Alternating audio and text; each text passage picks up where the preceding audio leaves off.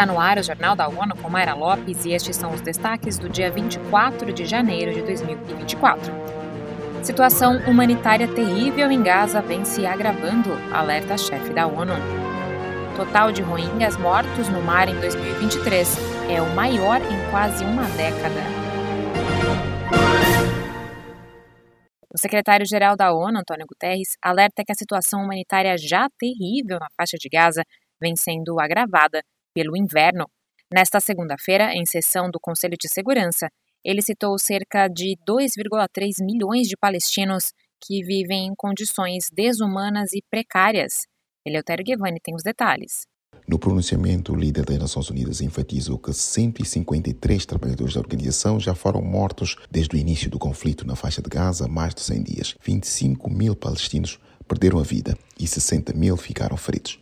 Na sessão presidida pelo ministro dos Negócios Estrangeiros da França, Stéphane Séjourné, estiveram chefes de diplomacia e representantes em nível ministerial da Argélia, Eslovénia, Iraque, Rússia, Serra Leoa, Reino Unido e Estados Unidos. Para que a ação humanitária prossiga, Guterres listou requisitos como segurança, levando em conta a operação em uma zona de guerra. Da ONU News em Nova York, Eleutério Gavan. Guterres reiterou seu apelo por um cessar-fogo humanitário imediato. Ele defende que a medida garantirá que a ajuda suficiente chegue onde é necessária, facilitará a libertação de reféns e ajudará a diminuir as tensões em todo o Oriente Médio.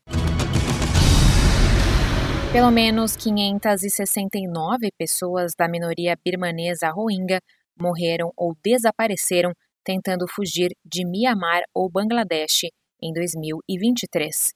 A Agência da ONU para Refugiados alerta que os casos do último ano só ficaram atrás de 2014, quando foram registradas 730 vítimas. Um novo estudo lançado em Genebra pede ações urgentes de proteção e aponta que 66% das vítimas eram crianças e mulheres. Em novembro, 200 pessoas morreram em um naufrágio no Mar Andamão. Entre janeiro e agosto, ocorreram pelo menos três acidentes marítimos graves, com 30 mortos e 177 desaparecidos.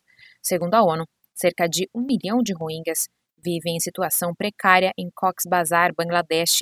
A maioria deles deixou o território birmanês na sequência das operações militares de 2017.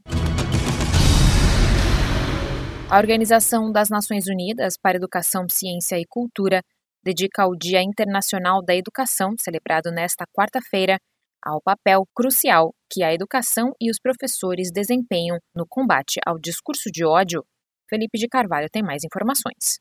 A agência define a prática como um fenômeno que cresceu como uma bola de neve nos últimos anos com a utilização das redes sociais, prejudicando o tecido das nossas sociedades.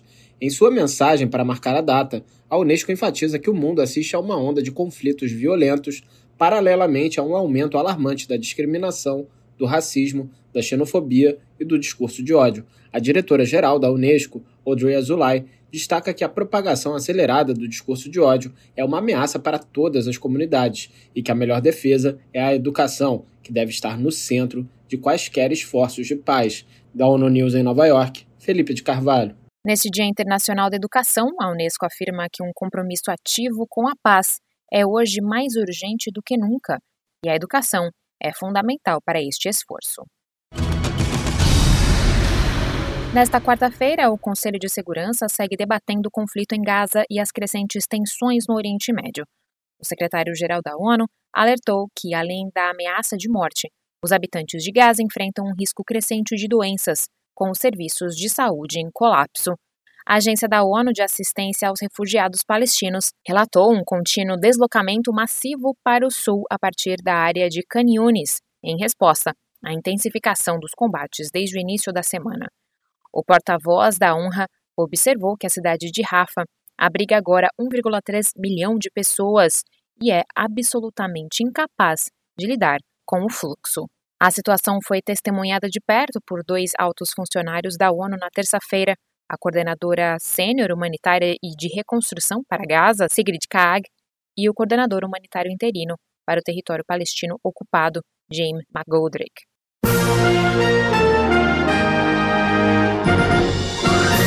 Confira mais detalhes sobre essas e outras notícias no site da Euronews Português e nas nossas redes sociais.